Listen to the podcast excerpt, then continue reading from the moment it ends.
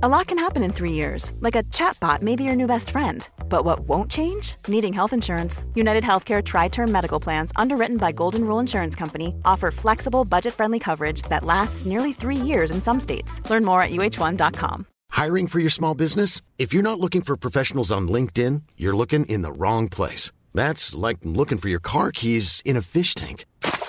LinkedIn helps you hire professionals you can't find anywhere else, even those who aren't actively searching for a new job but might be open to the perfect role. In a given month, over 70% of LinkedIn users don't even visit other leading job sites. So start looking in the right place. With LinkedIn, you can hire professionals like a professional. Post your free job on linkedin.com slash spoken today. Many of us have those stubborn pounds that seem impossible to lose, no matter how good we eat or how hard we work out. My solution is PlushCare. PlushCare is a leading telehealth provider with doctors who are there for you day and night to partner with you in your weight loss journey. They can prescribe FDA-approved weight loss medications like Wagovi and Zepbound for those who qualify. Plus, they accept most insurance plans. To get started, visit plushcare.com slash weight loss. That's plushcare.com slash weight loss. Är du Sveriges vassaste EM-tippare? Nu har vi öppnat Fotbollskanalens EM-liga på resultattipset.se i samarbete med Betsson. Det är helt gratis att delta och i potten finns bland annat 25 000 kronor i fotbollsresor. Vi har även slängt in ett gäng fina priser i Fotbollskanalens egen liga. Utmana resten av Sverige eller skapa dina egna ligor tillsammans med polarna. Kika in på resultattipset.se och börja fila på din kupong redan idag. Åldersgräns 18 år för att delta. Stödlinjen.se. En rejäl gallergrind, en dörrvakt och ett samtal upp till lägenhetsinnehavaren.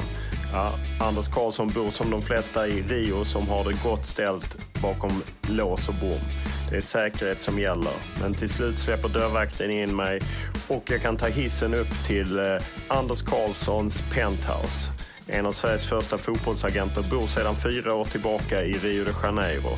Under de första åren jobbade han för Kentaro som då hjälpte det brasilianska landslaget att casha in världen över genom att spela uppvisningsmatcher. Men sedan ett par år tillbaka har han lämnat Kentaro och jobbar nu med sin agentverksamhet ihop med bland annat Per Jonsson. Och Karlsson har haft många stora svenska spelare genom åren, bland annat Zlatan Ibrahimovic och John Guidetti. Och har gjort många transfers och avtal genom åren. Och han har rätt mycket åsikter om vad som är fel i svensk fotboll och vad som är fel med agentbranschen och varför det blir bättre när man tar bort licensen. Vi börjar dock som vanligt med en faktaruta för att lära känna poddgästen.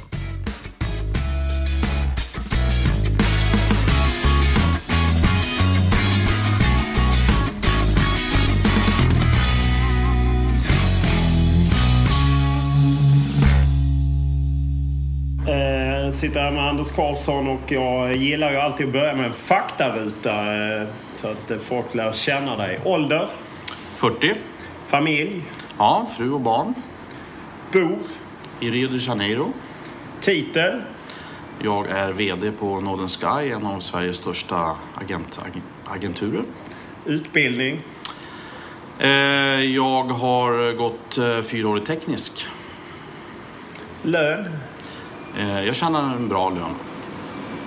Vad kör du för bil? Eh, jag kör en Toyota. Här i Brasilien och i Sverige har jag en Lexus. Andra söndagen i september är det ju val. Eh, vad röstar du på? Eh, Miljöpartiet. Vad har du för eh, motto? Eh, behandla andra som du själv vill bli behandlad. När var senast du grät? Eh, ja, det var nog när min son föddes, skulle jag gissa. Senast du var berusad? Eh, det var nog bara några veckor sedan. Jag hade lite kompisar över VM och vi var, ute och testade caipirinhas. Om man kollar in i brottsregistret, som jag gillar att kalla det, men belastningsregistret som det heter, hittar man något kul då? Nej, inget alls. Jag har väl kört för fort någon gång, men det tror jag inte finns med där. Nej. Vad läser du för något? Eh, Robert Ludlum har jag alltid gillat genom åren och eh, har väl betat av alla hans böcker. Och, eh, just nu så, så ska jag läsa Pirlos bok. Vad lyssnar du på? Eh, jag gillar mycket rock. Guns N' Roses, Iron Maiden och, och Linkin Park och den typen av grejer. Vad ser du på? Fotboll, bara. Vad surfar du på för sidor? Jag tror jag surfar på alla sidor eh, som gäller fotboll. Jag, det är eh, naturligtvis eran kanal, Fotbollskanalen, Fotboll Direkt, eh, Svenska fans, Svenska Fotbollförbundets sida och eh, Team Talk och Sky och alla de där naturligtvis. Hur många gånger kollar du din smartphone varje dag? Ja, den är alltid med mig. Och du kollar den ofta? Ja, det är ju mitt arbetsredskap mer än någonting annat. Det var i mediebranschen som Anders Karlsson började sin karriär och det blev också ett naturligt avstamp in i agentbranschen även om han gjorde sin första affär utan att ha rätt licens. Om vi går tillbaka så, eh, jag för mig du har något förflutet i mediebranschen. Hade inte du något företag som hette Tipp-TV som kom med tips om TV? Mm, jo, det var jag som startade ihop med Per Tillander en gång i tiden och Thomas Sturesson. Eh, Så vi, eh, vi startade bolaget tillsammans. Jag hade ju, jobbade ju på Viasat.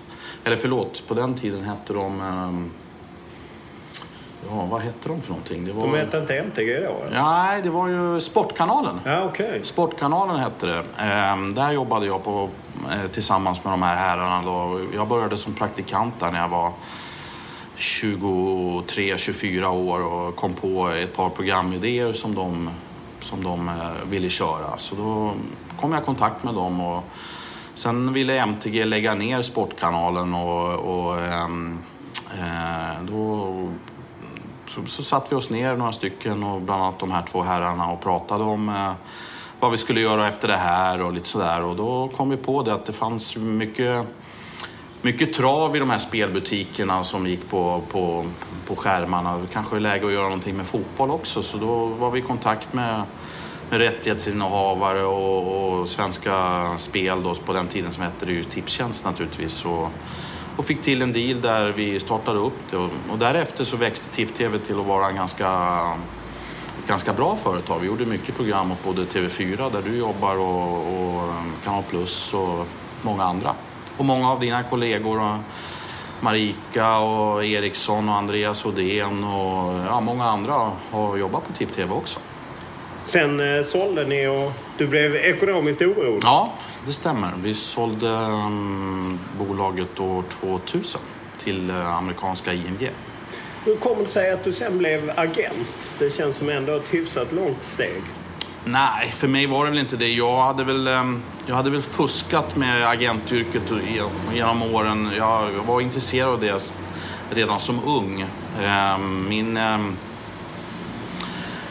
Eh, Min första agenthistoria eh, var faktiskt med en spelare som heter Peter Fyr. Jag vet inte om du kommer ihåg honom. Han spelade. IFK Norrköping och Gävle, en lång herre. Okej. Ehm, och eh, det var en liten agenthistoria, men det var likväl den första. Han, Eh, jag hade varit på någon landslagsturnering och tittat eh, i Israel och kom i kontakt med lite folk där. Och, och det var någon, någon då som presenterade sig som agent och då frågade mig då som, ja, om det fanns någon spelare. Då, då fixade jag faktiskt en liten trial åt honom där och så han åkte ner dit. Och, ehm, så det var första gången jag kom i kontakt med det och sen, sen dess har det bara rullat på. Men någonstans. det var innan eh, du hade licens? och Det kanske var innan man Ja. behövde ha ja, licens? nej, det var, det, det var precis i den vevan licenserna kom faktiskt. Eh, Så jag hade väl inte licens där, men det skaffade jag mig ganska snart. Då. Jag, var- jag var faktiskt den yngsta i världen när jag tog eh, min agentlicens. Jag var 25-26 år då. Vad lockade med agentvärlden? Men jag, har ju, jag har ju jobbat inom fotbollen i så många år. Jag har ju varit ungdomsledare och pojklagstränare och, och jobbat då med i mediebranschen och sånt där. Så jag har alltid varit liksom dragen till det, till att jobba med spelare och varit intresserad och gjorde laguppställningar när jag var yngre. Lite så här player management, spel, allt som det fanns. Så, ah, så det, var, det har varit som en, en, en dröm i sig. Någonstans. Var det pengarna som lockade? Nej, egentligen inte. Jag, jag har väl haft pengar då genom den här försäljningen som, som, så jag klarar mig ändå. Men det var nog en rolig grej att hålla på med helt enkelt. Först så jobbade du, om jag fel, inte har fel för mig, för IMG, den här stora jätten. Och sen har du kört eget och delvis också med Kentaro i någon period. Mm, jag började ju med ett eget bolag eh, och körde ett par år innan den här historien med IMG då, som köpte upp alla mina bolag. Då. Ehm, eh, det hette Sweden Football Group. Och sen efter det så, mm, så i samband med att IMG köpte bolaget så erbjöd de mig en tjänst att vara deras ansvarig för alla deras agenter i Europa. På den tiden var IMG oerhört stora på agentsidan. Så vi hade väl ungefär ett 20-tal agenter i, i, runt om i, i världen på den tiden. Och jag jobbade väl där i tre år någonstans då. Sen, sen um, kom jag väl på att um, det här att jobba i stort företag och um, en hel del regler och föreskrifter hur man ska sköta vissa bitar och hur man kanske tar mindre risker i stora bolag och lite så här. Det var kanske inte så mycket för mig. Jag, jag trivde mest att vara själv. Eh, ja, det är många egna företagare som säger det någonstans. Och det stämmer för mig också. Jag gillar att ha mina, lite mer lösare boliner. Så då, då löste jag ut bolaget ifrån IMG, betalade de, de pengarna och sen flyttade jag hem och till Sverige och så körde vi igång det här bolaget. Då.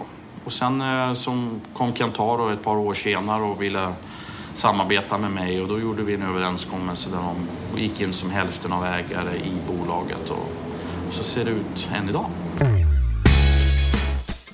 Fotbollen är ju idag en global mångmiljardindustri och naturligtvis agentbranschen har också förändrats under de senaste 20 åren när pengarna har blivit större och affärerna har blivit viktigare och spelarna är mer måna om att ha hjälp för att få ut maximalt värde. Hur tycker du utvecklingen har varit eh, just för agenter och liknande under den tid? Du är en av de agenter som har hållit på längst. Ja, jag... Um, Eh, om jag ska vara ärlig med dig så tycker jag väl att ehm, det är först nu som jag ser ljuset i tunneln när agentlicensen försvinner. För ehm, de regler som har varit nu och det system som har funnits har, har för mig varit eh, en katastrof. Det, de, eh, de efterlevs inte av särskilt många och inte minst av förbunden själva. Uefa, Fifa och Svenska Fotbollförbundet. Ehm, så för mig så blir det oerhört bra nu när det blir troligen då samhället och samhällets lagar som blir eh, föreskrifterna och eh, basen för verksamhet, som, som det är för alla företag egentligen. Vad, hur upplever du branschen? Är den så stökig som ryktet säger? Eller? Nej, men jag kan bara ge ett exempel. Jag menar, eh, du har ju den här agentlicensen som man måste skaffa sig det är inget svårt att skaffa sig den. Ehm, så, utan, men man skaffar sig den och sen så får man, får man då ett antal föreskrifter som man ska följa. Försäkringar man ska skaffa sig och det ena. Och det gör ett antal människor. Men sen finns det en hel del människor som, som eh, inte skaffar sig den här licensen. Som, som förbundena inte gör någonting åt och inte ens försöker.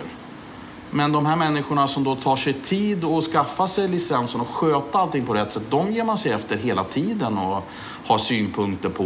Och jag, jag har så svårt att förstå varför man... Varför man på de, vilket sätt jagar man de som följer reglerna? Ja, men alltså de på något sätt är straffbara. Så att säga då, För de har godkänt att jobba under de här föreskrifterna. Men agenter då som, som överhuvudtaget inte har någon licens, de är ju inte straffbara för de har ju inte förbundit sig att följa några regler överhuvudtaget. Så de låter man göra vad som helst. Även om det då står i föreskriften att för, eh, spelare eller klubbar får inte använda olicensierade agenter. Men gör det hela tiden. Vi har ju ett antal eh, agenter som har figurerat i Sverige och, och så vidare som inte har skaffat sig licensen eller ja, så här, lite halvdant och står i tidningarna många gånger, ja, den och den har gjort affären och sånt där. Men det, det struntar man bara i. Och det tycker jag är tråkigt. Mm. Det är ett exempel. Länge var fotbollsspelare en av de största exportvarorna från Brasilien. Det är inte lika givet idag att flytta från Brasilien, vare sig av ekonomiska skäl eller för att man vill ha den bästa utbildningen som spelare. Snarare kan det vara så att man stannar och man återvänder till Brasilien. Därför är Rio de Janeiro ingen dum plats att vara på enligt Anders Karlsson.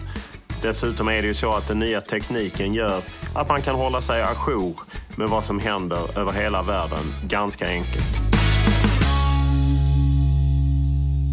Just att man då tar bort... Du har ingen licens längre? Eller? Nej, men i, du- vårt, i vårt företag så har vi tre killar som har licensen. Men det är ju inte svårt att gå runt och göra en affär om man vill inte ha licens. nej, det är inget problem alls att göra det någonstans. Va? Men, men eh, vill man, har man kontakter med klubbar så kan man väl sköta det som man vill. Men är det, är det klubbarna som brister? För min känsla är ju att klubbarna ofta kan klaga på någon agent som de upplever har blåst dem. Men sen kommer eh, en agent med dåligt rykte som ändå har en spelare som är attraktiv så skiter man liksom Ja. i det. Det är ju tyvärr, tyvärr så att man, eh, man bryr sig inte många gånger om de här reglerna alls. Eh, Det är ju över 40 licensierade agenter bara i Sverige. Sen finns det ju då massa agenter som har licenser utanför Sverige som också jobbar mot Sverige. Så finns det ju då alla de här lycksökarna som inte har licenser. Hur många tror du kan leva på det? Nej, det vet, det vet jag redan. Det är väl i Sverige kanske fem stycken som lever på det. Vad lever de annars på? Det? Nej, de har väl vanliga jobb, ska jag gissa. Vad är det som gör att det är så svårt? För på något sätt är ju bilden att eh, fotbollen och agenterna tjänar enormt mycket pengar. Nej, men så är det väl inte riktigt. Det är väl en bild som, som, eh, som är i media. Jag menar, det är väl bara... Om du tittar på vad medellönen är i Sverige, vilket är ganska officiellt i allsvenskan och i superettan. Och så tar du... Då säger du så här att eh, en agent kanske tjänar 5% av det och så räknar du ut antal spelare som den spelaren har så kan du räkna ut mer eller mindre vad en inkomst är och det är ju det är inte särskilt mycket pengar. Ja, och det finns en del avbränningar också som Det är agent. klart. Jag menar, vad kostar det att, ha, att resa? Vad kostar det att... Ja, ska du åka ner till Skåne en dag från Stockholm och bo på hotell så kanske det landar på 6, 7, 8 tusen i alla fall. Och så mobilräkningar och det, liksom, det går ju åt en slant. Det är ju inte, det är inte gratis att vara fotbollsagent. Vad, vad kostar det för er att snurra ert bolag Northern Sky ett år? Vi omsatte förra året, om jag inte minns fel, runt 10 miljoner. Något sånt där. Så Och det var ingen jättevinst på det Nej, heller. verkligen inte. Vi, vi, ehm, vi gör inga stora vinster överhuvudtaget. Utan, eh, sen, sen kanske man inte behöver göra stora vinster heller, så det är kanske ingenting som man eftersöker någonstans. Men eh, det, det säger väl ändå lite grann om, om nivåerna när vi omsatte den, omsätter den typen av pengar. Och då är vi ju ändå kanske tillsammans med, med Patrik Mörks bolag de två största bolagen någonstans. Varför är du bosatt i Rio de Janeiro? Eh, jag jobbade ju då, som jag sa, åt Kentaro då och de ville att jag skulle flytta hit och jobba med det här Brasilien-projektet som de hade under många, många år och eh, jobba med, med en del affärsutveckling där och eh, det var något som jag tyckte var ganska spännande. Och eh, lära sig ett nytt språk och ny kultur och lite fotbollens eh, hemland och lite sånt där. Så att det, det var en kul upplevelse att, att få ett sånt erbjudande. Och när jag då slutade min anställning på Kentaro för snart två år sedan nu så, så kände jag att ja, jag trivs bra här. Jag trivs bra med klimatet, jag trivs bra med människorna och eh, vi har ett antal spännande spelare här som vi har jobbat fram här nu som börjar bli 18-19 år. Så nej, då blir jag kvar här. Det är, idag med de kommunikationsmöjligheter som finns också med, med internet och TV och sms och allt vad det är, Facebook, så är det väldigt lätt att kommunicera med folk var de än befinner sig. Hur ser en vanlig dag ut för dig som agent? Jag går upp väldigt tidigt. Jag är uppe vid, vid halv sex, sex varje morgon. Och, för det skiljer ju ändå ett antal timmar under, under eh, större delen av året i alla fall. Och sen så går jag upp och så ringer man till klubbar och scouter och spelare och ja, och hela tiden eh, skapar kontakter för, för eh, kommande övergångsperioder. Så att, eh, och det jobb snurrar egentligen 365 dagar om året? Ja, det kan man väl säga. För, för någonstans är det så här att de här två fönstren är ju väldigt intensiva. Men mellan de fönstren så måste du få klubbarnas scouter att komma och titta på dina spelare och, och skapat intresse kring dem. Och, och, det gör ju vi genom att vi introducerar dem. Men, men självklart är det ju spelarna som är basen för det genom bra prestationer i sina egna klubblag. Och idag har ju klubb, eh, de här lagen har blivit så professionella så de vill ju se spelare fyra, fem, sex gånger innan de fattar ett köpbeslut. Vilken marknad är, är viktigast för er? England. Vi är ju vi har väl gjort flest övergångar av någon agentur i hela Skandinavien de här sista 10-15 åren som jag har hållit på i alla fall. Och det, är, det är ju en marknad som eh, ja, det är väl den största ligan i, i världen men också den, den mest ordningsfulla ligan någonstans. Vad är det för spelare ni har? Sebastian Larsson, eh, haft John Guidetti, Fredrik Stor? Ja, vi har väl eh, tagit dit eh, de spelarna som du nämner, men vi har ju även tagit dit en hel del ungdomsspelare. Ehm, Daniel Sjölund, Samuel Adji, ehm, Kristoffer Olsson, Kristoffer Petersson, ehm, Isak Sevankambo.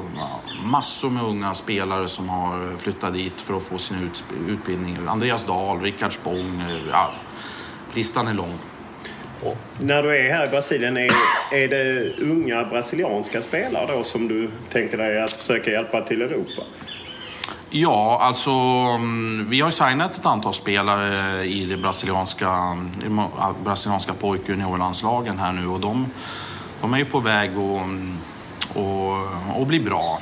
Jag kan väl tycka att det är en viss skillnad eh, på det sättet att här i Brasilien så får de en, en fantastiskt bra utbildning finns inte samma behov av att flytta dem tidigt som jag kanske gör bedömningen i Sverige.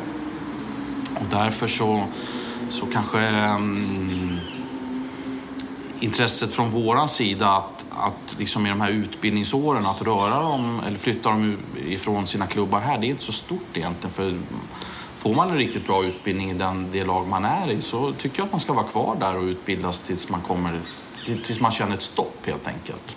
I Sverige så tycker jag det är ganska stor skillnad. Vi, vi producerar ju oerhört lite bra spelare och har gjort under en längre period nu. Och ni på, i media har ju i alla fall de här sista åren nu snappat upp att det ska se ganska tunt ut. Det har jag ju då som har jobbat med det här professionellt sett en längre tid. Och, um, Därför tror jag att det är ganska bra att vi har många spelare nu som är utomlands och får sina utbildningar. För de, de spelarna kommer att och bli bra spelare för Sverige på sikt.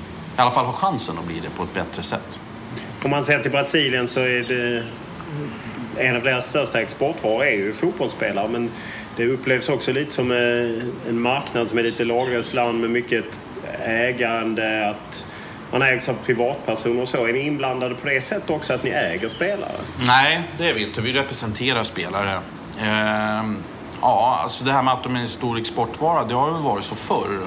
Så är det inte nu tror jag. Jag tror att de har minskat exporten av eh, fotbollsspelare med 200 procent det sista året. Och det beror bara på en sak, att deras egna löner har gått upp med raketfart här.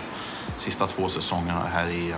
Fast det är ju ändå gott om brassar ute i Europa. Oh ja, oh ja absolut. Men eh, om du tittar nu eh, de här sista två åren så är det ju många som faktiskt inte bara kommer tillbaka som gamla veteraner utan köps tillbaka som ganska unga och fortfarande hungriga spelare. Det ja, finns ju ganska många av de här som, som eh, var stjärnor i Europa som har kommit tillbaka och spelar här nu.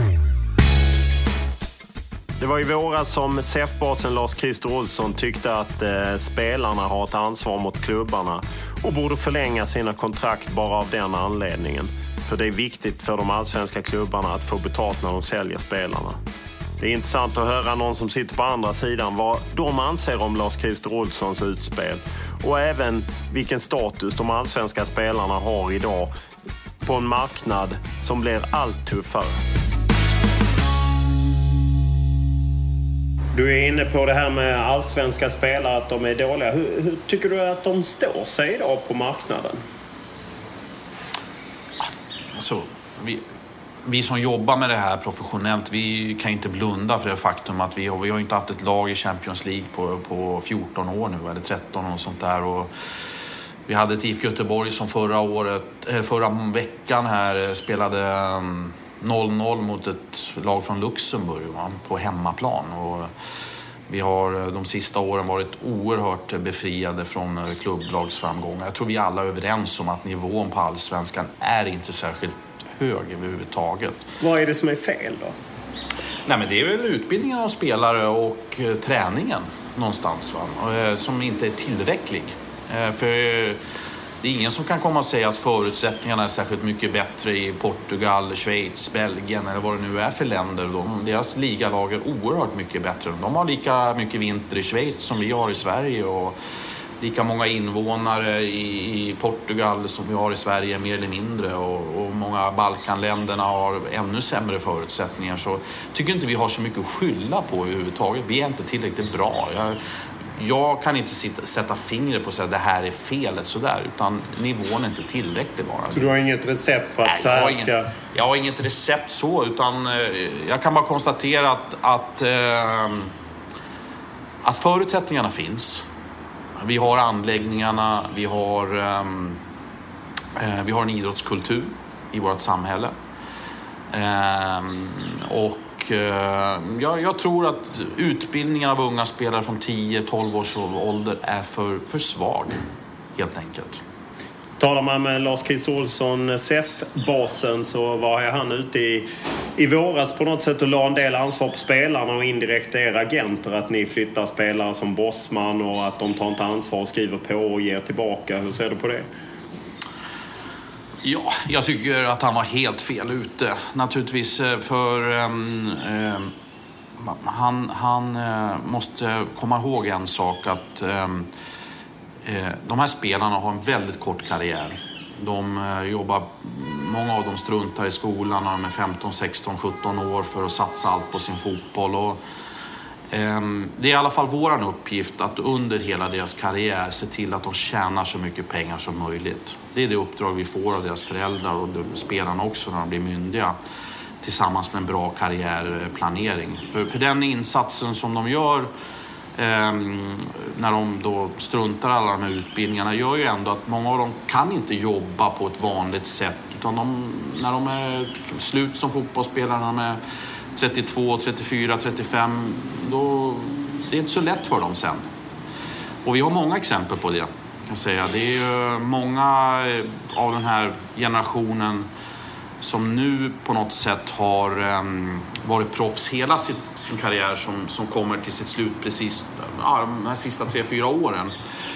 Eh, jag tror Stefan Andreasson var inne i, din, i en av dina program om det här att, att, um, att det är en speciell situation nu jämfört med hur det var tidigare. Och då, då är det klart som tusan att har man då tjänat en, en bra summa pengar i sin karriär eh, då har man förutsättningar för att kanske köpa ett litet företag, investera i någonting som gör att man kan leva ett, ett annat, att komma in på arbetsmarknaden på det sättet. Och, och Lars Kristers utspel om att vi ska på något sätt skydda klubbarna, tycker jag, det är deras uppgift att göra det. Det är, det är klubbarnas uppgift. Är, jag har många spelare som har varit gråtfärdiga och jätteledsna när de har kanske i oktober, november fått besked att du i december så förlänger vi inte ditt avtal.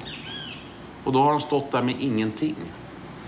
Och så länge Lars-Christer inte säger du, vi har också ett pensionssystem här som faller ut efteråt som gör att du kan känna dig trygg. Ja, då har jag, sätter jag inget värde på hans utspel överhuvudtaget.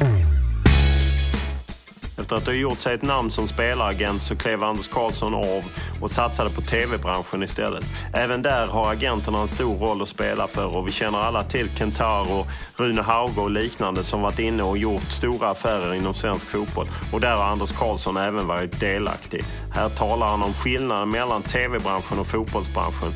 Och det är ju alltid intressant att höra om det finns några skumma affärer bland agenterna.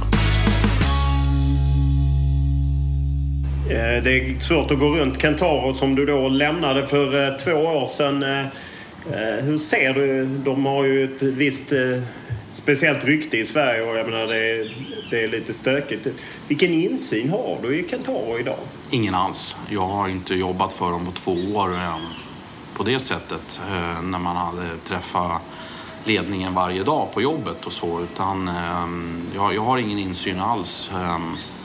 Jag vet en sak dock, att de har eh, investerat oerhört hårt i svensk fotboll och ökade eh, avtalsnivåerna väsentligen. Och jag tycker att de får mycket skit för det när de ändå har varit med och bidragit till eh, stärkta klubbkassor och stärkta förbundskassor i, i Sverige. Och, och de har också tagit hit oerhört, eller tagit till Sverige många högprofillandslag som har, som har um, skapat bra matcher för svenska landslaget. Så det ska de absolut ha credit för. Nu är ju deras tillgångar i Schweiz frusna och så. Hur orolig är du sett till att de ändå äger hälften av ert bolag?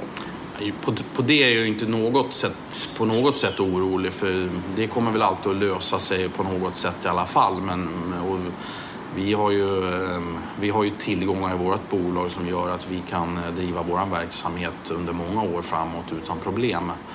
Jag hoppas att det går bra för dem naturligtvis. Vad var det här brasilianska projektet du jobbade? Var det brasilianska landslaget ja, helt precis, enkelt? Precis. Var, hur gick, vad gick det ut på? Ja, men vi var ju, Kentaro var ju ansvariga för att, att ähm, äh, skapa matcher åt dem äh, för att generera pengar till deras förbund och skapa, ja, det kallades ju Brazil World Tour.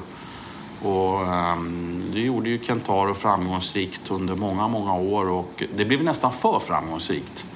Därför att eh, det var ju många av de här andra agenturerna som då eh, plötsligt såg fan det här, eh, det här var ju innovativt och bra och här kommer vi med bud nu. Så att när kontraktet sen löpte ut så var det ju många som stod ju med, med, med mössan i hand och ville vara med på det där tåget. Det var ju alltså en produkt som Kentaro skapade från noll.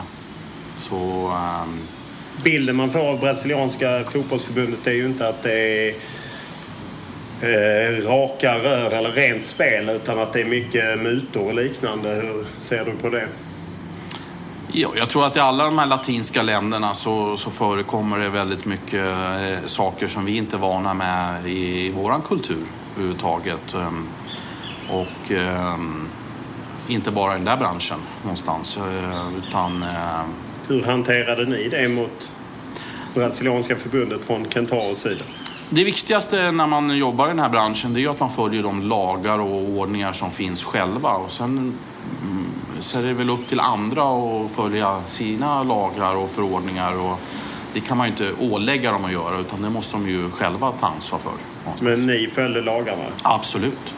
Men du, du, är inte säker på att mottagaren gjorde det? Helt Nej, men det kan man väl inte vara i något sammanhang egentligen sådär. Utan det, vi har väl även i Sverige kring eh, landslaget, eller nya arenan exempelvis, haft en hel del eh, funderingar på hur det har gått till och sådär. Så det, det, är väl, det är väl inte... Vi har just haft en eh, skandal i Sverige med Telia som startade bolag, tror jag, något av de här länderna i Östeuropa där det har kommit fram en hel del saker. Så det, det förekommer i alla eh, nivåer på samhället tror jag. Om, om du jämför tv-branschen med fotbollsbranschen, du har ju på något sätt haft insyn i bägge delarna. Mitt intryck är att tv-branschen faktiskt är värre, alltså när det gäller rättigheter för fotbollsmatcher och liknande, att det är värre än när det handlar om fotbollsspelare, men jag kanske har fel.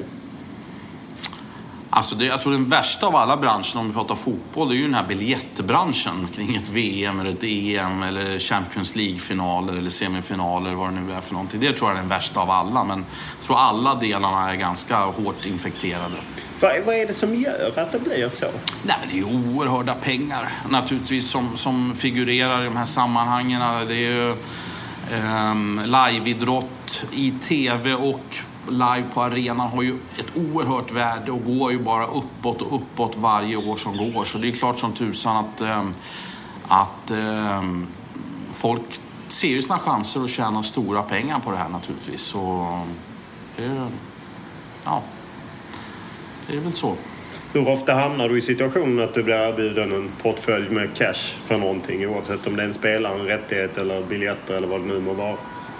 Det händer väl ibland sådär men, men eh, i min bransch eh, så vi har ju ett bolag som vi driver och, och allting som vi jobbar med går in i vårt bolag. Liksom, jag ser inte värdet, speciellt inte för mig som har kanske skaffat mig bra förutsättningar och, och utsätta mig för någon illegal situation för att tjäna någon, någon liten slant vid sidan av sådär. Eh, så kan du ge något exempel? Nej, men det händer väl ibland att eh, någon, någon från klubben, eh, någon klubb säger så här att ja, men om du ordnar det där så kan jag fixa någonting åt dig extra och sånt där. Och, så här, det, det händer väl. Det här, Även i Sverige? nej, inte så mycket i Sverige. Det, Inte så mycket. Nej, nej men alltså. Eh, om, om jag säger så här då, att om det är någon som säger så, så kontrar jag ju nästan alltid så att ja men det är fine, jag kan ta emot det absolut, men det går in i vårt bolag, det kommer på faktura så att det går rätt till från vårat sida och då blir det ju skatt och moms och allting sånt som, som drivs in i bolaget och till skattemyndigheterna i Sverige också naturligtvis. Då. Men du har varit med om att eh, du har fått den Ja. typen av förfrågningar i Inte- Sverige också? Absolut, det har jag varit. Men det är många år sedan nu. Det var eh, i början av, eh, av min karriär som det hände mer. Idag upplever jag nog som det är mer koll på saker och ting bland klubbledare och mer intresse av att det ska vara kontroll också. Får inte glömma att Skatteverket gjorde väl en större razzia hos ehm, klubbar och agenter. Jag tror är det fyra eller fem år sedan nu. Och sen dess så är det ordning och reda på alla papper och betalningar och rubb och stubb. Och, och ehm, ja, du har ju den här historien med, med, med Kent Karlsson och Peter E.J. och allt vad det var som, som gjorde att man såg ju vilka straff det blev också, inte bara för, för, för Kent men även för annat folk i IFK Göteborg. Så jag, jag tror de här sista åren så, så, så är det ingen som håller på med sånt här. Är, är det så att Fifa och Uefa-förbund, är de för passiva i det här granskandet på något sätt? Ja, de är ju katastrofdåliga. Alltså, det var som jag sa innan. Man, eh, ma- man, man ger sig på och, och vill granska agenter som, som följer de här reglerna och försöker jobba. Och det, och det är väl fine, det ska de göra naturligtvis också. Men de, de lämnar ju hela den här andra sidan åt, åt, eh, åt ingenting. Någonstans. Ibland så blir jag... Jag kan ge ett exempel. Vi hade för några år sedan så hade vi... ehm, Eh, vi, har ju, vi hade ju då Fredrik Stor och Sebastian Larsson som, eh, vars avtal hade gått ut med vårt företag. Men sen så var det då i ehm, någon artikel i någon av kvällstidningarna om att vi höll på och förhandlade för dem i något sammanhang ehm, mot nya klubbar. Och då fick vi ett brev av Svenska Fotbollförbundets eh, tävlingsavdelning. Vi har noterat att ni representerar Fredrik Stor och Sebastian Larsson. Det här var till min kollega Per då, eh, som, som då jobbar med de här spelarna idag. Och vi har också noterat att vi har, ni har inga giltiga avtal med dem. Och eh, vi vill ha en förklaring varför ni representerar dem utan de här avtalen. Och då hade våra avtal gått ut säg, för två eller tre månader sedan och de var i England och vi har vårt kontor i Sverige. Och ja, vi hade, vi hade ju för avsikt att skriva avtal med dem, det skyddar ju oss också. Men vi vet så här också, att man jobbar med någon som är Sebastian som var 15 år. Det är ju det är inte så här man behöver samma dag som avtalet går ut, det är, du måste skriva på idag. Utan det är inga problem om man träffas en månad senare, eller tre eller fyra heller någonstans. Um, och då kommer det där brevet och vi eh, naturligtvis ordnade vi de här avtalen, skrev vi på de här avtalen, skickade in det till förbundet och vi slapp böter också för det stod i brevet att vi skulle få böter. Jag tror två eller tre dagar senare så läser man om eh, X och Y, jag kommer inte riktigt ihåg nu, som inte var agenter som representerade några andra spelare, men de, det sket de fullständigt i. Och det tycker jag så här, det, var, det är ett exempel på det jag pratar om. Man, man ger sig på de här som verkligen jobbar med spelare på professionellt sätt. Men de här som, som inte gör det, som, ja, som inte har haft licenser, det, det är helt okej. Ja, och Sveriges eh, landslags lagkapten Zlatan Ibrahimovic, hans agent Mino Raiola är ju väldigt öppen med att han inte har avtal med sina Ja, det strider, spelare. det strider ju mot alla regler exempelvis. Va? Så, eh, och det är... Alltså, det är därför jag säger att det ska bli oerhört skönt när det nu hamnar på en annan nivå. När det hamnar... När du kan gå till tingsrätten. När du kan Tror du gå... det blir renare då? Klart att det blir. Klart att det blir. För att eh, då blir ju avtalen blir ju lagmässiga. Idag är det så här, vi, vi ska ju vända oss till Svenska Fotbollförbundet och någon, ja, liksom, och de har ju bra gubbar i sig men, men jag, jag uppfattar att de har ju inget intresse av att sätta sig i någon konfliktsituationer med spelare eller något sånt där heller. Det är, det är ingen bra situation för oss agenter eller för spelarna heller.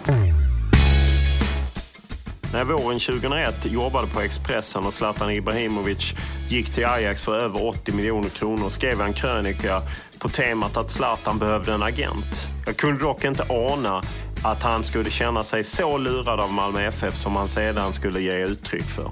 Anders Karlsson var den som tog över Zlatan Ibrahimovics affärer och hjälpte honom få rätt mot Malmö FF. Innan Zlatan dumpade Anders Karlsson och gick vidare. Intressant att höra Anders Karlssons syn på det hela. Och framförallt det avtal som Anders Karlsson förhandlade fram mellan Aftonbladet och Zlatan Ibrahimovic. En gång i tiden hade du ju Zlatan Ibrahimovic. Eh, hur tungt var det att tappa honom? Ja, eh, det var ju det var ju tungt, men vid det tillfället så var det också en befrielse. För det var oerhört... Eh, eh, Zlatan på den tiden, han var ju betydligt yngre och, och, och, lite annorlunda då än vad den bild jag har av honom idag. Så, så det var ju samtal flera gånger om dagen. Vi hade ju en bra relation sådär, men det var ju också... Det var, det var en jobbig eh, en jobbig tid. Han var ju frustrerad för att han inte gick så bra i sin klubb då som var i Ajax. Och det var mycket strul med Malmö FF om pengar som, som, eh, som de hade flyttat över på fonder och i utlandet. Och, och, ja, det, var, det, var ingen, det var ingen lätt period i hans karriär vid det tillfället. Så på ett sätt så var det en befrielse också för det var oerhört skönt månaderna efter där. Sen, eh, sen har det ju gått så oerhört bra för honom. Det är klart att man blir avundsjuk då och sådär. Men, men det, man kan inte tänka så heller. Det är, jag, jag är superglad för Zlatan. Han har ju eh, gått ifrån en otroligt tuff miljö i Rosengård till att och blivit Sveriges bästa fotbollsspelare genom tiderna och, och eh, en superstar verkligen. Och, eh, ja, jag, jag, jag, jag med There's never been a faster or easier way to start your weight loss journey than with PlushCare. PlushCare accepts most insurance plans and gives you online access to board-certified physicians who can prescribe FDA-approved weight loss medications like Wigovi and Zepbound for those who qualify. Take charge of your health and speak with a board-certified physician about a weight loss plan that's right for you. Get started today at plushcare.com slash weight loss. That's plushcare.com slash weight loss. plushcare.com slash weight loss. One size fits all seemed like a good idea for clothes. Nice dress. Uh, it's a it's a t-shirt. Until you tried it on. Same goes for your health care. That's why United Healthcare offers a variety of flexible, budget-friendly coverage for medical, vision, dental, and more. So whether you're between jobs, coming off a parent's plan, or even missed open enrollment, you can find the plan that fits you best. Find out more about United Healthcare coverage at uh1.com. That's uh1.com. Hey, it's Sharon, and here's where it gets interesting. Raise your hand if you want salon perfect nails for just $2 a manicure. Yeah, me too. With the and June Manny system, you can say goodbye to expensive services that take hours and hours and love your nails more than ever. I would know I've been doing it for years. Get 20% off your first Manny system with code PERFECTManny20 at oliveandjune.com slash PERFECTManny20. That's PERFECTManny20 at oliveandjune.com slash PERFECTManny20. Varje gång jag ser honom göra någonting bra.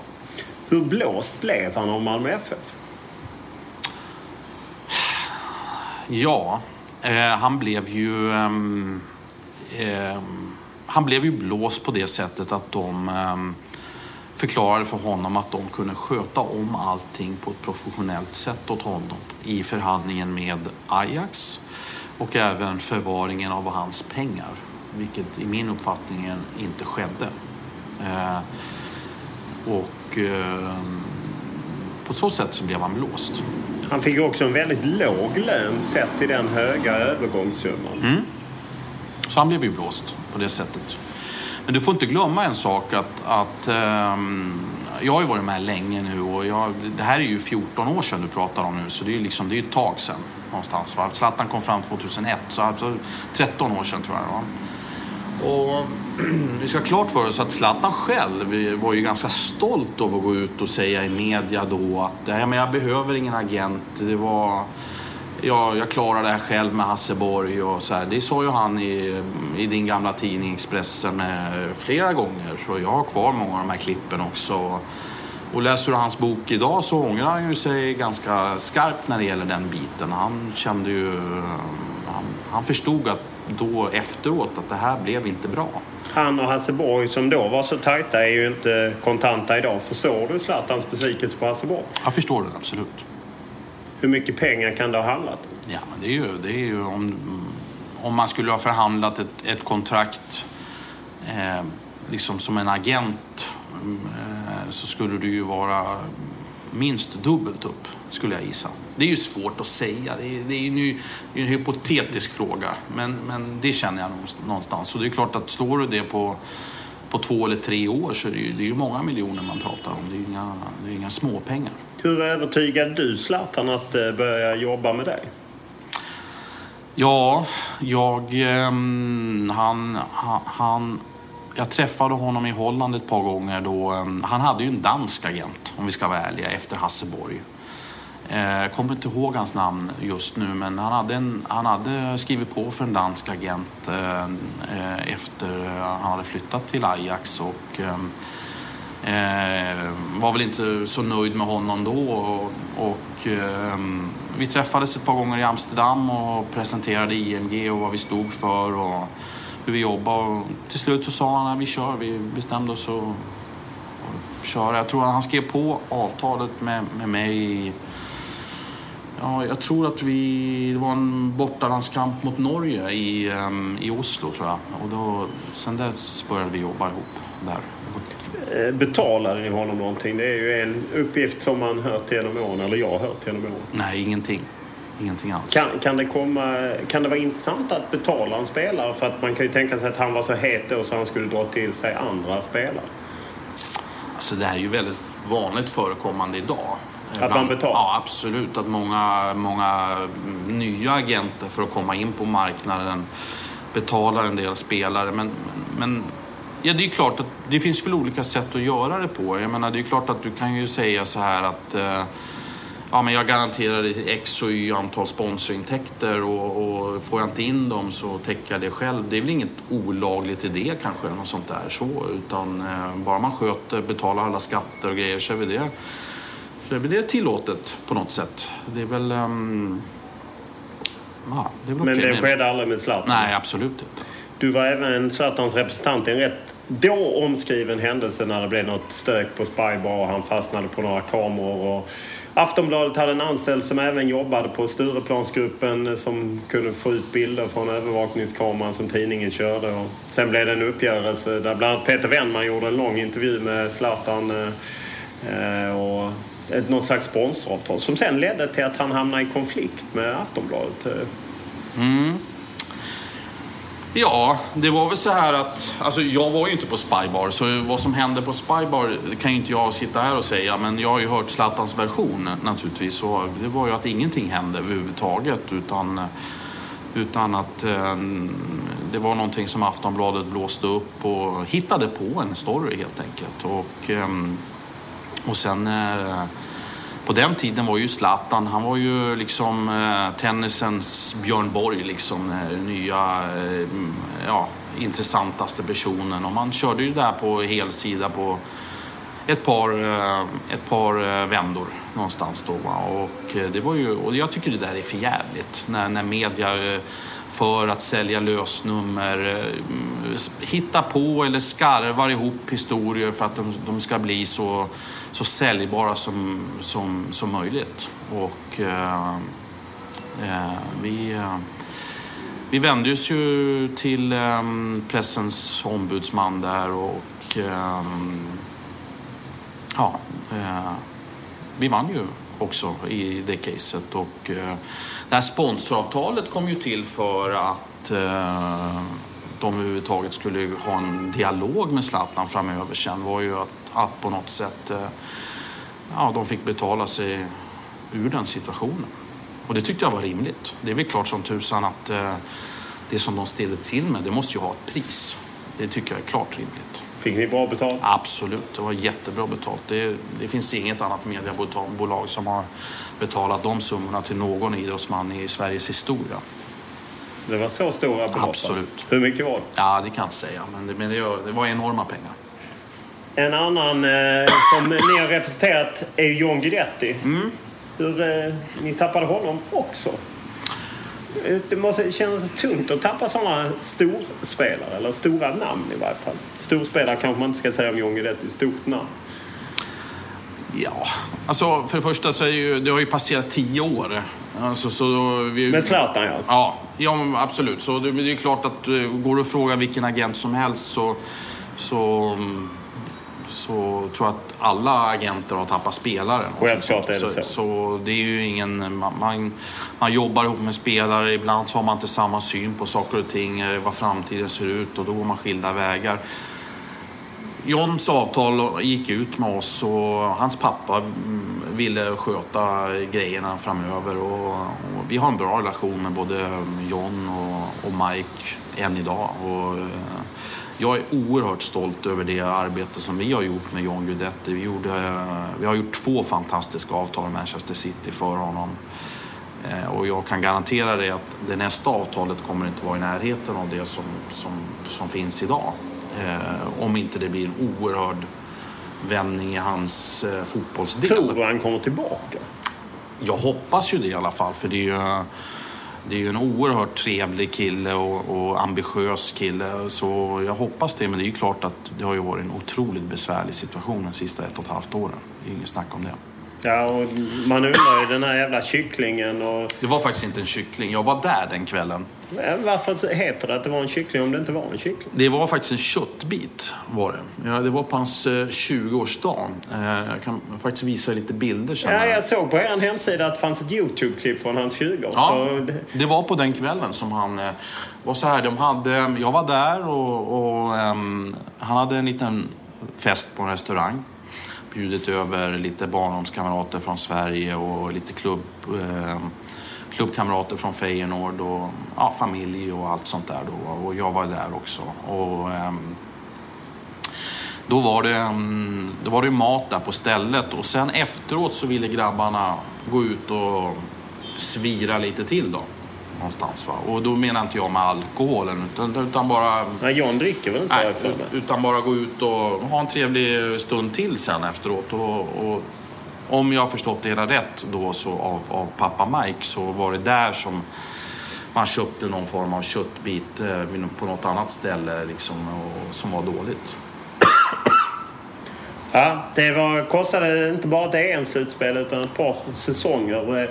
Men du tror han är helt fit for fight som du ser det? Absolut, absolut. Jag var i Stoke här nu i, ehm, eh, i våras. De, de la ett bud på Sebastian Larsson i eh, januari som Sunderland inte accepterade. Och då var jag där några veckor senare och träffade dem för att prata lite grann om sommaren. Och då var John där och tränade och jag träffade Mark Hughes. Och han körde på för fullt. Det var inget snack om den saken. Varför tror du inte Mark Hughes spelade honom? Det känns ju väldigt konstigt att ta dit honom på lån och sen knappt spela honom. Ja, jag tror att han uppfattade att han hade andra spelare som var bättre. Vi i Sverige, vi är ju väldigt, vi ska ju hela tiden hitta orsaker till allting. Eh, och ehm, sanningen är nog bara den att han tränade där fem, sex dagar i veckan. eh, Åtta, nio pass i veckan och det gjorde ju alla andra spelare. Mark valde andra spelare. Jag tror inte det har någonting med någonting annat att göra. Om vi går till lite roligare spelare än John Guidetti och Zlatan i den frågeställning som jag hade. För, Sebastian Larsson är en ni har jobbat med. Vilka andra affärer är du stolt över? Eller spelare? Ja, men jag har ju varit med så länge så jag har ju, ju varit med som jobbat med så otroligt många, många spelare genom åren. Men det är ju klart som tusan att eh, eh, Ja, och ta Fredrik Stor till Fulham då efter, eh, efter EM där, det var, det var en bra. De köpte honom för en bra summa pengar, det var 25 miljoner kronor, vilket var oerhört mycket liksom för en ytterback någonstans. Va? Vi, vi, ehm, eh, Daniel Majstorovic flyttade vi efter eh, många om och men i Malmö till, till Holland. Ehm, jag tog ju Kennedy Bakircioglu, han hade ju Roger Ljung innan som agent och Charbel Toma också. De flyttade också. Det var två spelare som hade varit i Allsvenskan ganska länge som inte hade vet, kommit iväg och båda de två hade ju bra karriärer efter det. Så, här. så det är ju ja, det är många spelare under åren som jag tror som, som jag känner en stolthet över och liksom har varit med och bidragit till. Vilken är den osannolikaste affären som du varit med om? Ja, det var en svår fråga. Osannolikhet... ja vad ska jag säga då? Det är... Um...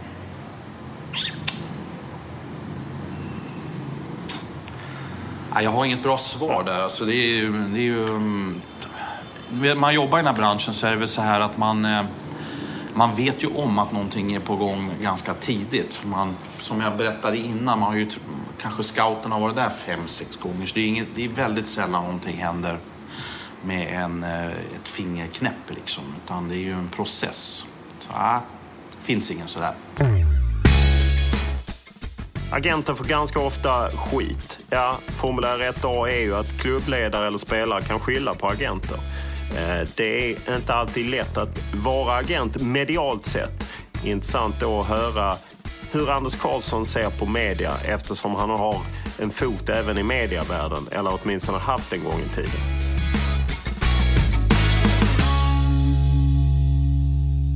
Genom åren har ju du och jag haft en del eh, dispyter om man säger så, eller i varje fall diskussioner. Men det är väl länge sedan nu? Ja, jo, jo, men ändå. Ja, du är långsynt. Nej, jag är inte långsynt. Nej, jag, så fall hade jag inte suttit här. Jag, eh, jag gillar ju det att folk har åsikt. Du är en sån som gärna hör av dig om eh, både om det är bra eller om det är dåligt. Det gillar ju jag. Jag gillar ju det. Så att, eh, hur ser du på media?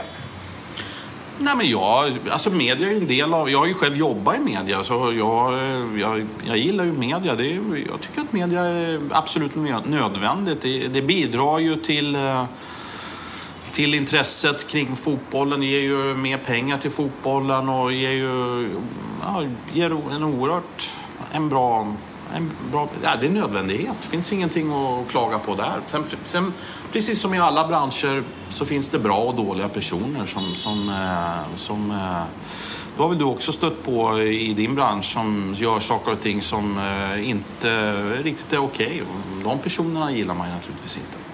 Hur ofta känner du dig orättvist behandlad? Jag hade väl en, en, en, eh, en episod med Stefan Batan för många, många år sedan där jag kände mig oerhört, oerhört eh, dåligt behandlad. Vi hade ju skrivit ett avtal med AIK, jag och Stefan och mm, Stefan Söderberg och mm, även eh, Stefans familj var med och skrivit på alla avtalen. Och vi hade ju haft flera möten innan dess och sen eh, stack Stefan iväg på semester och plötsligt så gick det inte att få tag på honom längre, varken för mig eller för AIK. Så han plötsligt skrivit på för Djurgården. Och, och där slängdes ut en massa saker från en hel del journalister och, och kring eh, mitt arbete där. Men eh, det är samma sak där. Jag vände mig då till eh, skiljenämnden och vi, vi vann. Och han, Stefan Battan fick, fick göra rätt för sig till, till vår agentur till slut. Men då, då uppfattade jag det som media. Man ställde sig oerhört mycket på den här svaga spelaren Stefan Battan. Och, och, nej, det var inte okej. Tyckte jag. Men det är många, många år sedan nu. Det är åtta år sedan tror jag, något sånt där. Så det är ingenting som jag går och funderar på. Men nu när du ställer frågan så, så, där liksom, så, så svarar jag. Men det det är passerat sedan länge. Hur ofta tycker du att eh, media just hakar på det här liksom formulär 1A, det är agentens fel? Ja, det är ju en intressant fråga. Hur många gånger nämns det några bra saker om agenter överhuvudtaget? Det är ju nästan aldrig. Det är ju fotbollsagenter, det känns ju som den lägsta arten av människor som finns i världen. Och så är det naturligtvis inte. Det är ju många agenter som har gjort ett ohyggligt bra jobb till många av sina spelare som har gjort dem oerhört eh, hjälpt dem att göra, bli oerhört eh, rika och, och, och välmående på det ekonomiska problemet. Det, men det jag vet inte varför det har blivit så. Är, jag har aldrig sett en artikel när någon hyllar en agent någonsin och det är ju oerhört tråkigt. Kan du känna att eh, spelarna är lite otacksamma? Spelarna är absolut inte otacksamma. Jag får otroligt många trevliga meddelanden och tack och eh, presenter varje gång det, det görs någonting bra. Det är, så från deras håll så är de ju de är ju oerhört tacksamma. Det är min uppfattning. Så... Säg att ditt eh, barn är väldigt talangfullt i någon sport. Skulle, de ty- skulle du tycka att de skulle skaffa agent vid 15 års ålder eller vilken ålder skulle vara lagom? Självklart så tycker jag det. För jag menar, om man pratar på den nivån så vi pratar nu om toppen så är det klart som tusan att då behöver man ju skickliga människor runt omkring sig som, som, eh, som är professionella, som har hållit på ett tag med saker och ting och som kan branschen. Det är väl, det är väl självklart. Jag, jag tror inte du hittar en duktig eh, tennisspelare eller en, en duktig eh, ishockeyspelare eller eh, någon, i någon bransch överhuvudtaget som inte har bra folk runt omkring sig. Hur vet du vem man ska välja? Nej, det är klart som tusan, hade jag varit en duktig pappa då, eller mamma i det fallet och, och, och man ska genom en process och välja en rådgivare så är det klart att och, skulle jag nog träffa ett par, två, tre, fyra stycken kanske och bilda mig en personlig uppfattning och sen gärna kolla referenser naturligtvis. Genom åren har det blåst en del eh, kring eh, Anders Karlsson och eh, inte minst jag och Anders Karlsson har haft en del duster. Jag har i och för sig alltid uppskattat folk som ryter tillbaka och säger vad de tycker och tänker. Sen får man ju ta och ge. Det är ju en del av spelet. Och vi granskade ju Anders Karlsson från TV4s håll när han var ordförande i Västerås SK och hans agentur tog en del av spelarna i Västerås SK, vilket inte minst upprörde i klubben, eller åtminstone i delar av klubben. Här borrar vi oss ner i den gamla historien och en del andra som jag har skrivit om, inte minst David Moberg Karlsson som gick från IFK Göteborg till Sunderland. En granskning som vi gjorde av dig på TV4 var i Västerås SK där du var ordförande och där eh, eller då Northern Sky tog en del av spelarna. Hur ser du på det i efterhand? Ja, alltså... Eh, de artiklar som ni skrev om mig, de, eh, det vet du själv, eh, var ju artiklar som ni fick ändra och... och ehm... Jag kommer inte ihåg, vi gjorde ju tv-inslag. ja, jag, David B Larsson vet jag skrev artiklarna och jag har själv kvar alla mejlkorrespondenser fortfarande och det var ju oerhört många fel, eh, påhittade historier i den där vändan. Det var, det var ju ganska enkelt. Jag var ordförande i klubben, jag sa upp min agentlicens och eh, mina agentkollegor fortsätter ju naturligtvis med sin professionella verksamhet och, och ehm, eh, det är väl klart som tusan att, att eh, om jag såg en bra spelare där så tipsar jag ju mina killar om det. Sen var det ju upp till dem att åka hem till eh, föräldrarna och, och, och, presentera sig och göra ett bra, eh, en bra presentation av verksamheten. För en sak är säker, vi skriver ju bara tvåårsavtal med våra spelare. Eh, och det är alltid spelarna som väljer klubbarna, det är aldrig vi som gör det och deras föräldrar och sånt där. Det är ju, det är ingen, det är ju inte så att vi Men du förstår på... frågeställningen väl ändå? Ja, jag vet inte. Menar du att jag skulle sitta på några dubbla stolar? Ja, precis. Eller? Ja, som ju alltid är...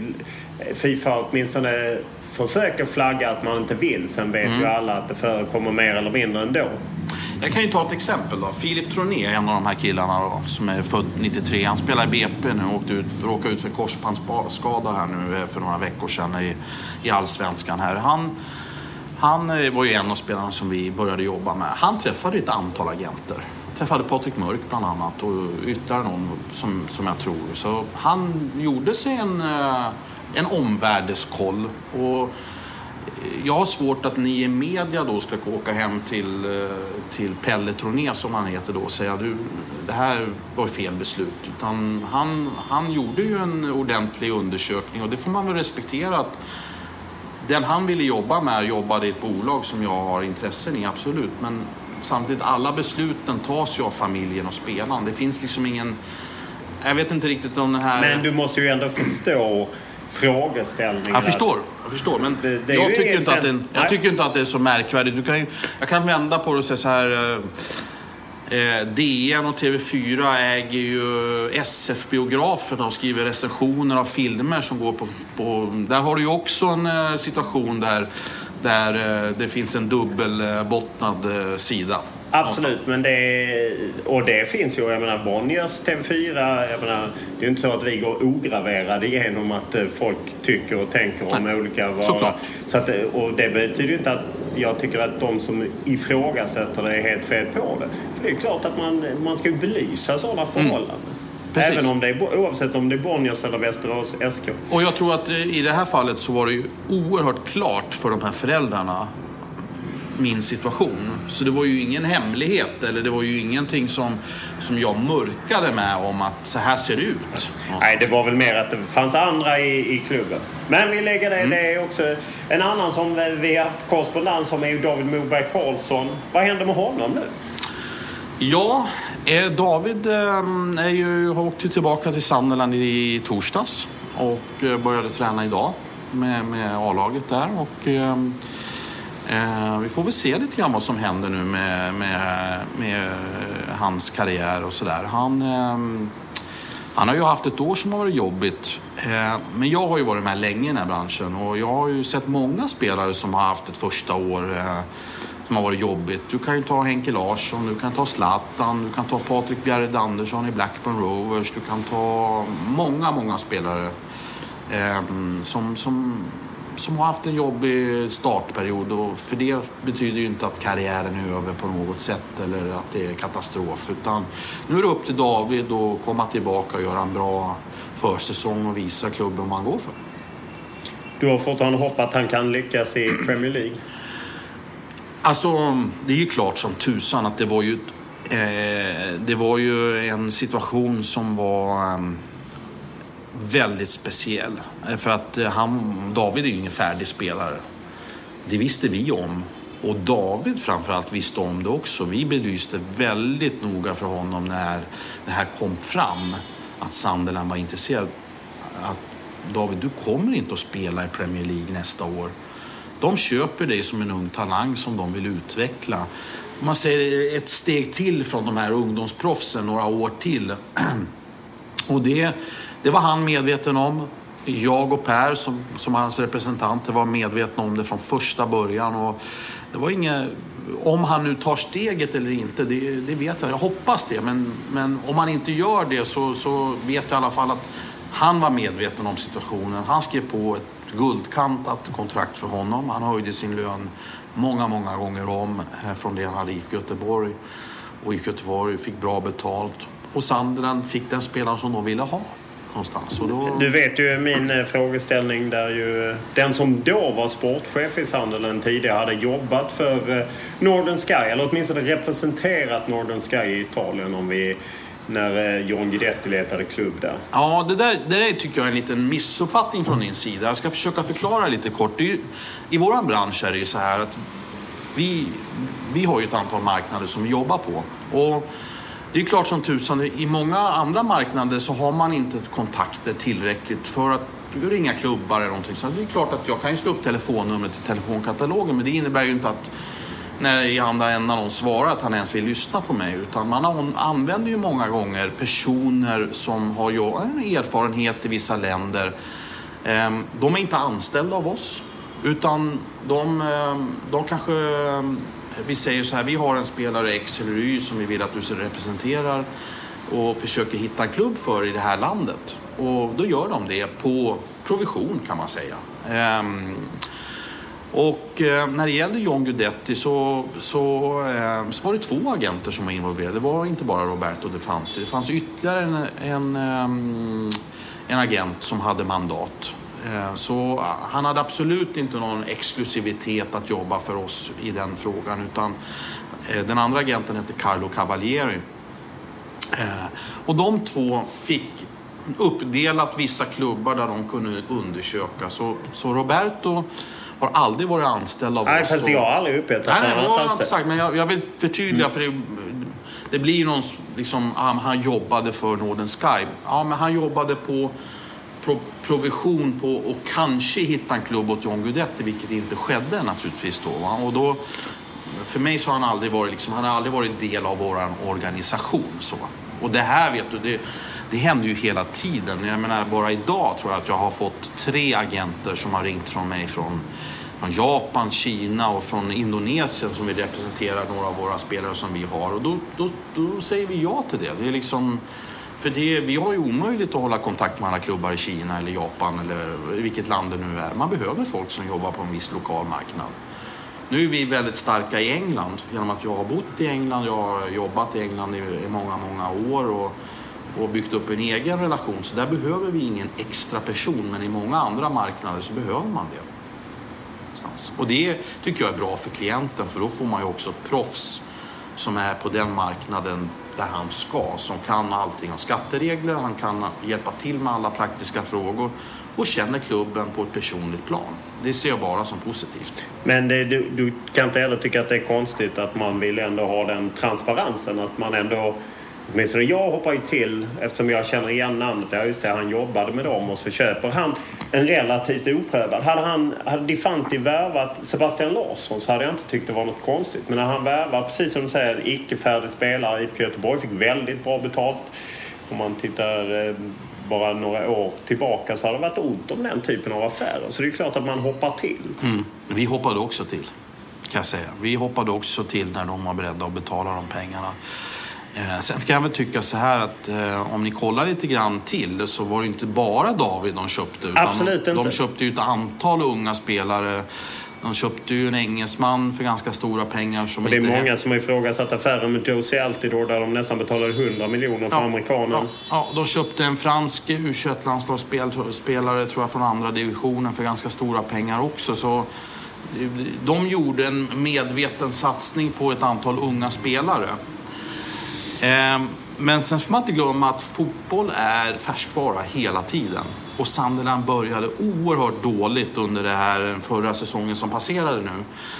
Ehm, och de, de, spelade dåligt och de, det fanns inte utrymme för att ge någon ung spelare chansen någon gång. För det var ingenting som funkade överhuvudtaget. Och det, ehm, det har varit en katastrofsituation för alla de unga spelarna i Sunderland. Du ska ha klart för dig en sak, jag, jag håller på med det här. Sunderlands U21-lag, de åkte alltså och piskade bland annat Arsenals U21-lag på bortaplan. Där vi hade Kristoffer Olsson och flera andra. Eh, och gjorde fem mål på bortaplan där liksom. Det finns inte en spelare av dem som spelade i A-laget under året. Det, det, det laget var jäkligt bra. Men eh, möjligheten för dem att ta sig in i A-laget var obefintlig för det var ju hela tiden ett krisläge. Och du vet, i julas var ju de, de var ju ganska långt efter i julas. Så, eh, liksom, eh, då tänkte jag så här, men kanske de börjar spela in unga spelare nu under våren och det ena med det andra. Vi får väl se. Men så fick de ju lite eh, fart och började närma sig och närma sig och närma sig och då blev det inte läge för, för någon ung spelare heller. Så eh, det har inte bara med liksom, de här affärerna att göra. Ibland så är resultaten så oerhört... Du vet ju vad det kostar att åka ur Premier League. Då är Absolut. Ju, det är ju det här lilla um, övergångssumman som inte var så liten till IFK Göteborg. Det är en piss i rymden i jämförelse med priset för att åka ur en, en sån här liga. Ja. Eller priset för Jose Altidor. För ja, absolut. Jag bara flika in att DeSanti fick ju sparken sen till jul. Det fann jag. Eh, nej, nej, inte jul. Han fick sparken i, januari. I januari. Slutet på, slutet på januari fick han fan sparken. Och det kan jag säga, det kan jag berätta för dig, det drabbade oss oerhört hårt. Därför att vi hade, vi hade en annan spelare som var på väg till Sunderland då som han ville köpa. En av våra klienter. Eh, Valmir Berisha. Och... Eh, Eh, när han fick sparken så ändrades förutsättningarna ganska rejält kan man säga. Och, eh, eh nu blev det väldigt bra ändå. Han gick till Roma och allt, allt det där. Men, men så... Ja, det var ju på ett sätt så var det ju tråkigt också. För Valmer själv ville gå till Sunderland i, det, i den vevan. Men... Eh, så det går åt andra hållet också ibland. Eftersom jag inte alltid har koll på flödet av poddar och gäster och liknande så hade jag tänkt skippa VM som ämne. Men Anders Karlsson själv tog upp det. Och det är givetvis intressant att höra en Riobos syn på det hela. Och att Brasilien kommer få en rejäl baksmälla, inte minst ekonomiskt. Ja, jag är rätt så nöjd. Var det någon fråga som överraskade eller du saknade? Um, nej, men jag tänkte väl att du kanske frågar någonting om VM här nu när vi är i Brasilien och det är bara sex dagar kvar till VM-finalen. Ja, men då är det ju så att man vet inte om denna publiceras på måndag efter VM-finalen eller en vecka senare. Det beror lite på. Oavsett när det publiceras så är det ju ändå VM-finalen. Ja, ja, absolut. Men hur upplever du VM i Brasilien? Ja, men det har väl varit det bästa VMet under mina, mina år som intresserad av fotboll. Eh, om jag får ställa en fråga till dig då. Du har ju följt många. Hur tycker du? Ja, jag håller med. Jag ja. tycker att det har varit det bästa VMet också. Eh, eh, även om det inte varit lika mycket mål när det väl blev liksom slutspel så har det varit otroligt dramatiska matcher. Och, nej, jag är väldigt imponerad av VMet. Jag, var lite, man talar ibland om landslagens död och så men eh, det känns ju snarare som en revival för VM och landslag och liknande. Ja, det som jag tycker har varit så himla kul det är ju först och främst har det väl varit mer eller mindre fullt på alla matcher. Eh, och det var det ju inte riktigt i det senaste VMet sådär liksom. Det var ju, man såg ganska mycket hål. Jag tycker att det har varit oerhört bra stämning på matcherna. Jag har ju varit på på fem, sex matcher här i, i hittills. Så jag, jag, tycker att det har varit grym stämning på, på liksom runt omkring. Och det har varit väldigt enkelt också att ta sig till matcherna, funka med allting. Ja, men, visst, det var ju en liten incident här med, med några, några chilenare som stormade någon mediacenter. Men det är faktiskt den enda lilla grej som har varit. Jag tycker det är ganska liten om man ändå pratar om ett latinskt land så här. Va? Så, jag tycker det har varit ett fantastiskt VM. Och så tror jag, jag hörde idag på radion faktiskt, eh, när jag åkte till och spelade tennis, så hade de gjort en undersökning på Copacabana. Eh, bland supportrarna som har varit där. Liksom. De hade intervjuat tusen personer. Eh, och om vad tycker om Rio, vad tycker, hur har det funkat här, vad staden som hade gjort. Över 50, 55 procent har sagt så här, jag föredrar att bo här än i mitt eget hem. Så mm, det har varit en succé. Många har trivts tror jag. Ja, så, är det nog. Det, vad, vad, tror du det blir för baksmälla för Brasilien? Alltså, det, det, är ju klart att eh, hela det här VMet, om vi pratar ur ett ekonomiskt perspektiv, är ju en katastrof. Och det är det väl för alla sådana här mästerskap, om det är Sochi, eh, om det är eh, Sydafrika-VM. Det är väl ingen som går ihop överhuvudtaget. Utan eh, Fifa och Uefa och IOK och det, det är väl egentligen för mig eh, superbanditer. Du ska ha klart för dig en sak att ett krav för att göra det här VMet här var ju att alla vinsterna från VM skulle ju vara skattefria. Och det, det, tycker jag visar attityden hos Fifa också. Som är liksom, de vill inte ens bidra till att, att betala några skatter överhuvudtaget för all den här servicen som de får. Jag tycker det är ohyggligt någonstans. Va? Och, och Ehm, så, men baksmällan kommer ju här. Det kommer ju bli hög inflation och vi vet ju redan idag att de har byggt, jag tror det är två arenor där det inte ens finns lag. Det är väl i... Brasilia bland annat? Och... Ja, Brasilia och den uppe i Manaus. Eh, jag tror den uppe i Manaus pratar om att man ska bygga om till ett fängelse eller något sånt där. Ehm, men du förstår väl själv att man har lagt ner liksom ja, miljarder ja, på, det på att bygga det här. Det om 80-90 miljarder i kostnader för arenorna och eh, infrastruktur runt omkring. Som man ju lovade brasilianska folket när man tog VM att det skulle näringslivet stå för. Nu står skattebetalarna för det. Ja, det är klart. Och, det är... och sen så då alla de här lediga dagarna som har kostat lika mycket. Ja, Nej, men det, det, det, på så sätt är det hemskt. Eh, men eh, Problemet i världen det är väl att det finns alltid något land som är beredd att gå med på de här villkoren. Det finns ju ingen som liksom sätter ner foten. Utan jag, jag är inte så insatt i det här, men det är klart som fan. Du pratar ju om eh, agenter och eh, liksom granskning av den, men herregud, det skulle ju behövas en ordentlig granskning av, eh, jag vet inte, CIA eller MI5 av av Fifa och verkligen gå till botten med allting. För jag tycker det är hemskt som de håller på. Ja, men därför, det är otroligt svårt att få insyn där det är ingen offentlig myndighet. Och, ja, de gömmer allt. Inte ens, jag vet, jag pratade med Lennart Johansson, inte ens han hade ju full insyn i all ekonomi i Fifa.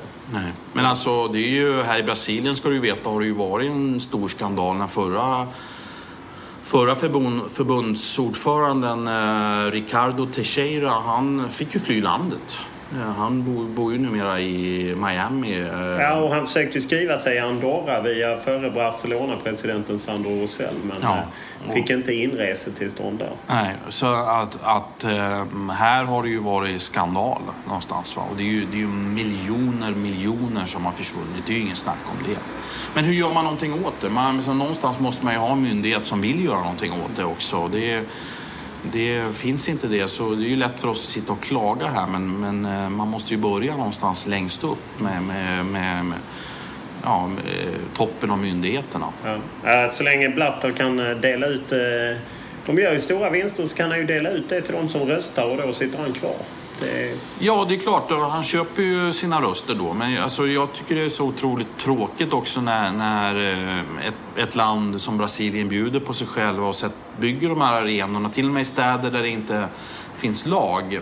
Och sen betalar inte ens Fifa skatt i landet. Det tycker jag, jag tycker det är småaktigt och skandalöst. Och sen, eh, jag, jag följer ju jag följer ju Jerome Valk på Twitter. Som, Fifas generalsekreterare. Ja, och jag menar, igår tror jag det var, eller i förrgår, så publicerade han någon bild på på något litet, eh, någon fotbollsskola de hade dragit igång och sådär. Och så skrev han så här, jag, jag är på, på portugisiska då, jag, är- jag är stolt över att eh, första projektet är igång här i Brasilien nu som vi har sjösatt här med Fifa-pengar. Så jag tänker så här, någon liten fotbollsskola och har lagt ut 50 000 euro eller något sånt där. Det, det, det, du, du köper dig små framgångsposter för de enorma pengar som du plockar ur det här landet. Det är hemskt. brukar alltid avsluta med att fråga om om du googlar dig själv.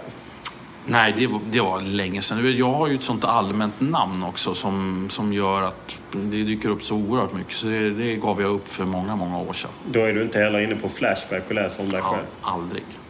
Men jag har inte bott i Sverige så jag hänger inte riktigt med på Flashback och såna grejer. Så. Det ska du nog avstå också. Tackar för detta! Tack. Raka och tydliga åsikter från Anders Karlsson. Inget taktiskt politiskt mumbo jumbo. Det är ju verkligen tacksamt eh, när man intervjuar en gäst som bjuder till och ger sin syn och sin sanning på olika situationer. Sen behöver inte alla hålla med, men man har åtminstone någonting att ta ställning till och det är verkligen uppskattat. Sen gillar ju jag gamla historier som den kring Zlatan och hans flytt till Ajax och hans bråk med Aftonbladet och liknande och få höra från huvudpersoner som var inblandade om vad som hände och varför det gick snett.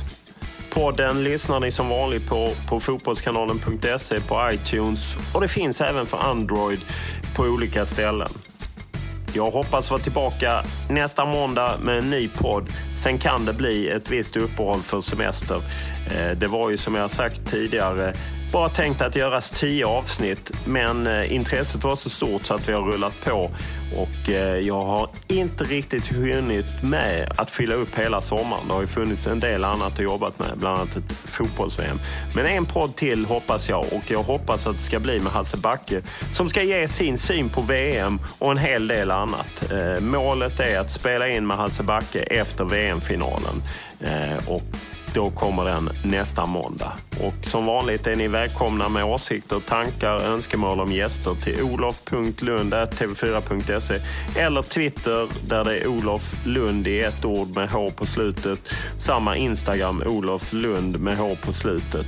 Bara kom med åsikter, feedback, kritik, gästförslag. Jag är tacksam för det.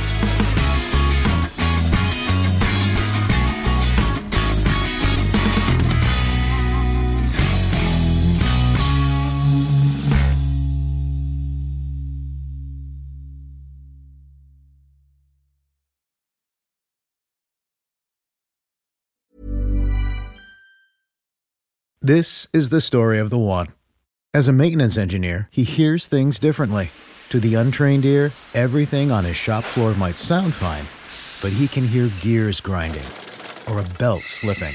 So he steps in to fix the problem at hand before it gets out of hand. And he knows Granger's got the right product he needs to get the job done, which is music to his ears. Call, clickgranger.com, or just stop by. Granger, for the ones who get it done. At the UPS store, we know things can get busy this upcoming holiday. You can count on us to be open and ready to help with any packing and shipping or anything else you might need. Is there anything you can't do? Um, actually, I don't have a good singing voice.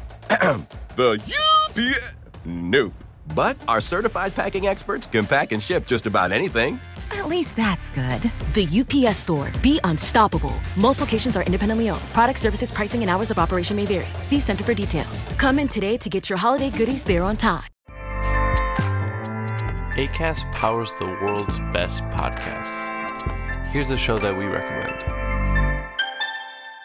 The Real Housewives is a guilty pleasure for most, but if you're looking to not feel guilty about that pleasure, tune in to Everything Iconic with me, Danny Pellegrino, where I break down all the messy moments and behind the scenes antics of Bravo's popular franchise. And on Everything Iconic, I also interview celebrity guests like Kelly Ripa, Kiki Palmer, Drew Barrymore, Cameron Diaz, and more about their guilty pleasures, their past work, and so much more. So if you're pop culture obsessed and find yourself watching way too much reality TV like me, tune in to Everything Iconic with Danny Pellegrino wherever you listen to podcasts.